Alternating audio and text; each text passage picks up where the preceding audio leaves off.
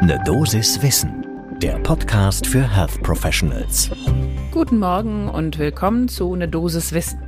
Mein Name ist Laura Weisenburger. Ich bin Ärztin und Redakteurin bei der Apothekenumschau und gemeinsam mit meinem Kollegen Dennis Ballwieser sprechen wir hier immer werktags ab sechs in der Früh über Themen, die Menschen im Gesundheitswesen besonders interessieren oder spannend finden. Es ist Mittwoch, der 21. September 2022 und heute haben wir uns mal die neue Leitlinie zu Restless Legs vorgenommen und fassen die für euch, beziehungsweise die Neuerung für euch, jetzt zum ersten Kaffee des Tages zusammen. Ein Podcast von gesundheithören.de und Apothekenumschau Pro.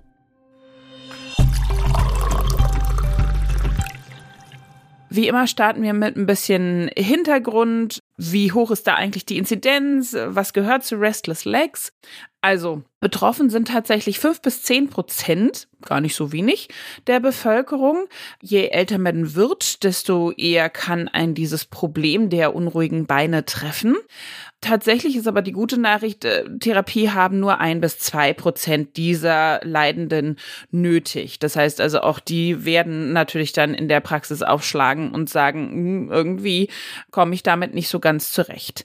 Was ist die Symptomatik? Wie erkenne ich Restless Legs oder wie stelle ich sicher, dass es wirklich sich darum handelt? Also es geht um Missempfindung in den Beinen, auch Schmerzen tatsächlich in den Beinen während der Ruhezeit. Das heißt also gerade, wenn man sich eigentlich hinlegen will und schlafen will, das wissen ja inzwischen auch sehr viele, dann beginnt diese Problematik der unruhigen Beine. Man will sich bewegen, denn das ist tatsächlich beim Laufen dann zum Beispiel besser, dass es weh tut. 85 Prozent leiden unter diesen periodischen Beinbewegungen im Schlaf. Genau, und dann müssen sie aufstehen und laufen. Ja, das erklärt es, warum das äh, weitere Einschränkungen mit sich bringt, wie zum Beispiel Ein- und Durchschlafstörungen, große Tagesmüdigkeit, natürlich vermittelte Leistungsfähigkeit. Wer nicht schläft, kann auch nicht arbeiten. Aber natürlich auch das Risiko für Angsterkrankungen und Depressionen steigt. Woher kommt das? Was steckt da dahinter? Tja, das ist leider noch nicht so wirklich geklärt. Man geht davon aus, dass es mit dem Dopamin- und Eisenhaushalt zu tun hat, also auch gerade der Verarbeitung oder dem Mangel von beiden. Eine positive Familienanamnese hat man relativ häufig und auch eher, wenn das Restless Legs Syndrom in jüngeren Jahren auftritt. Also dann ist es eher familiär vergesellschaftet irgendwie. Ist nicht lebensbedrohlich, klar, ja, man läuft halt nur rum, aber kann man sich auch gut vorstellen, wenn man mitten in der Nacht denkt oder gerade wenn man einschlafen möchte, jetzt muss ich aber dringend laufen, ist das natürlich ätzend und der Leidensdruck, den die Betroffenen haben, ist sehr, sehr hoch.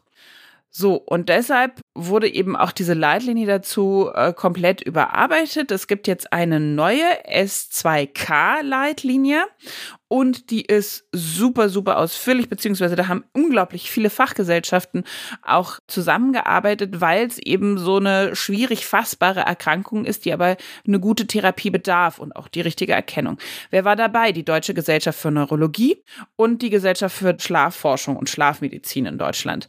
Und die Deutsche Schmerzgesellschaft hat noch mitgemischt, die Deutsche Gesellschaft für Kinder- und Jugendmedizin, aber auch international, nämlich die Schweizerische Neurologische Gesellschaft und die der Schlafforschung und Schlafmedizin aus der Schweiz.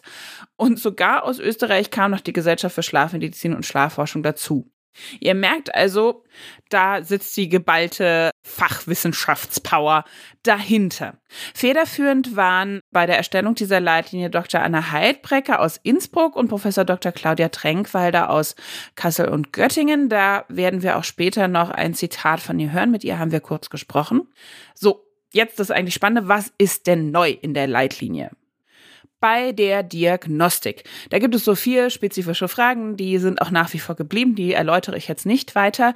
Ihr findet wie immer natürlich alle Quellen und Links und die Leitlinie, also den Link zur Leitlinie selber in unseren Show Notes. Da also bitte einfach nachschauen, wenn ihr noch tiefer ins Thema einsteigen wollt. Genau, aber was ist dazugekommen?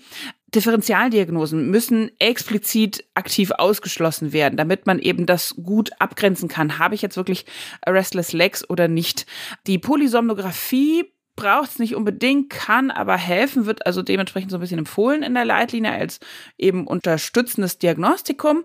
Ganz wichtig, und das ist eben auch neu, ist die Bestimmung, also Laborwerte abnehmen, Blut abnehmen von allem, was das Eisen betrifft. Das heißt also, ich nehme ab Serumferritin, Transferinsättigung. Das muss angeschaut werden, sowohl zum Beginn also quasi, wenn ich die Diagnose stellen möchte, zum Therapiebeginn dann nochmal und immer dann sollte das kontrolliert werden, wenn es im Verlauf zu einer Verschlechterung der Symptomatik kommt. Das heißt also, wenn sich anscheinend irgendwas geändert hat und die eingestellten Medikamente oder die anderen weiteren Möglichkeiten, die man dann noch so hat, kommen wir auch noch drauf, nicht mehr wirken. Denn was ist das Problem? Der Eisenmangel hat man inzwischen rausgefunden, auch in mehreren Studien, verstärkt diese Symptomatik. Da hat uns auch die eine Autorin, Professor Claudia Tränkwalder, erklärt, ja, gerade bei älteren Patienten kommt das gerne mal vor, haben gar keine Probleme, haben dann eine mittelgroße Operation, wo ein bisschen Blut auch verloren geht, sowas wie eine Hüft-OP oder derartiges. Und dann wachen die plötzlich auf, beziehungsweise danach dann im Krankenhaus entwickeln die plötzlich ein Restless Leg Syndrom. Das heißt also gerade bei solchen Anamnesen gerne Obacht aufgemerkt, da könnte Restless Legs und der Blutverlust vor allen Dingen dahinter stehen. Was man nicht mehr macht, ist, dass man einteilt in primär und sekundäre äh, Restless Legs Formen. Dadurch, dass man herausgefunden hat, es handelt sich um genetische, sozioökonomische und auch Umweltfaktoren, die das bedingen können, ist äh, das ist primär. Ja, Punkt, Ende aus. Gibt es keine sekundäre Form davon. Zur Therapie. Jetzt wird es ein bisschen äh, Deep Dive-mäßig. Also, eine gute Medikamentenanamnese steht da tatsächlich an erster Stelle, denn es könnte natürlich auch sein, dass da Medikamente dabei sind, bis jetzt, die das Restless Leg Syndrom verstärken. Und dann sollte, wenn man denn mit einer medikamentösen Therapie startet, das so spät wie möglich erst erfolgen. Wenn ich ein leichtgradiges Restless Leg Syndrom habe und mein Ferritinwert unter 75 Mikrogramm pro Liter liegt, dann kann ich anfangen, Oraleisen zu substituieren bei einer mittel- bis schwergradigen äh, Restless Legs Symptomatik oder eine orale Unverträglichkeit von Eisen oder Kontraindikation anderer Art kann eine IV-Behandlung, also Infusion mit Eisen, erwogen werden. Falls das alles nicht die richtige Besserung bringt oder aus irgendeinem Grund kein Eisen gegeben werden kann, dann könnte man die sogenannten NE, also nicht ergoline Dopaminagonisten geben, verschreiben. Das wären die Medikamente dann sozusagen der ersten Wahl, die da in dieses äh, neuronale System eingreifen. Aber bitte, Achtung jetzt, da kann es eben zu diesem Phänomen der Augmentation kommen. Was bedeutet das? Die Symptome beginnen plötzlich früher, also tageszeitlich tatsächlich vor dem zu Bett gehen. Die können sich ausbreiten, auch auf andere Körperteile wie Arme oder Hände oder derartiges. Die Beschwerden nehmen insgesamt zu und um das zu verhindern, sollte man eben Nummer eins nur eine dopaminerge Substanz einsetzen und die dann auch noch so gering wie möglich dosiert.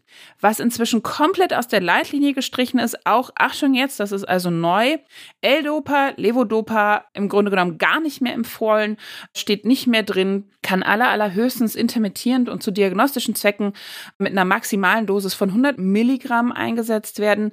Kleiner Fakt an der Seite an dieser Stelle, in anderen Ländern ist das gar nicht zugelassen für die Restless Legs. Also L-Dopa, im Grunde genommen kann man das mental wegschieben, das bitte eigentlich nicht. Was habe ich für andere nicht medikamentöse Therapieoptionen? Das hatte ich ja schon gesagt. Dazu kommen wir jetzt. Es gibt eine Evidenz, das heißt also eine nachgewiesene Wirkung bei der Restless Leg Symptomatik für transkranielle Gleichstromstimulation für Bewegungstraining, zum Beispiel sowas wie Bett, Fahrradfahren oder Yoga machen oder derartiges und Infrarotlichttherapie. Wo es keine Evidenz für gibt, ist Akupunktur, Kryotherapie, Phytotherapie, die pneumatische Kompression oder auch die endovaskuläre Laserablation. Was muss ich mir also jetzt in der Praxis merken? Ich sitze in meiner kleinen Praxis und bekomme Patientinnen und Patienten mit Restless Legs Problematiken. Da hatten wir nochmal Professor Tränkwall dazu befragt und sie sagt halt, ja, die Leitlinie ist explizit genau für diese Situation gedacht. Die Hausarztpraxen sind auch einfach die erste Station, die diese Patientinnen und Patienten anlaufen können. Meistens kommen die ja eben wegen Schlafstörungen, sagen vielleicht gar nicht, ich habe unruhige Beine, sondern ich kann einfach nicht richtig schlafen. Und dann ist diese Leitlinie genau dafür gedacht, dass man sich an der so ein bisschen entlanghangeln kann und da quasi Schritt für Schritt durchgeht durch die Diagnostik und Therapie. Da so also gerne einen intensiven Blick reinwerfen in diese Leitlinie. Sie sagt auch, bitte einmal auf jeden Fall neurologisch vorstellen die Patientinnen und Patienten können nicht die ganze Zeit von NeurologInnen betreut werden, weil das würde die Zeit von dieser Fachrichtung sprengen. Aber da bitte auf jeden Fall einmal abklären lassen.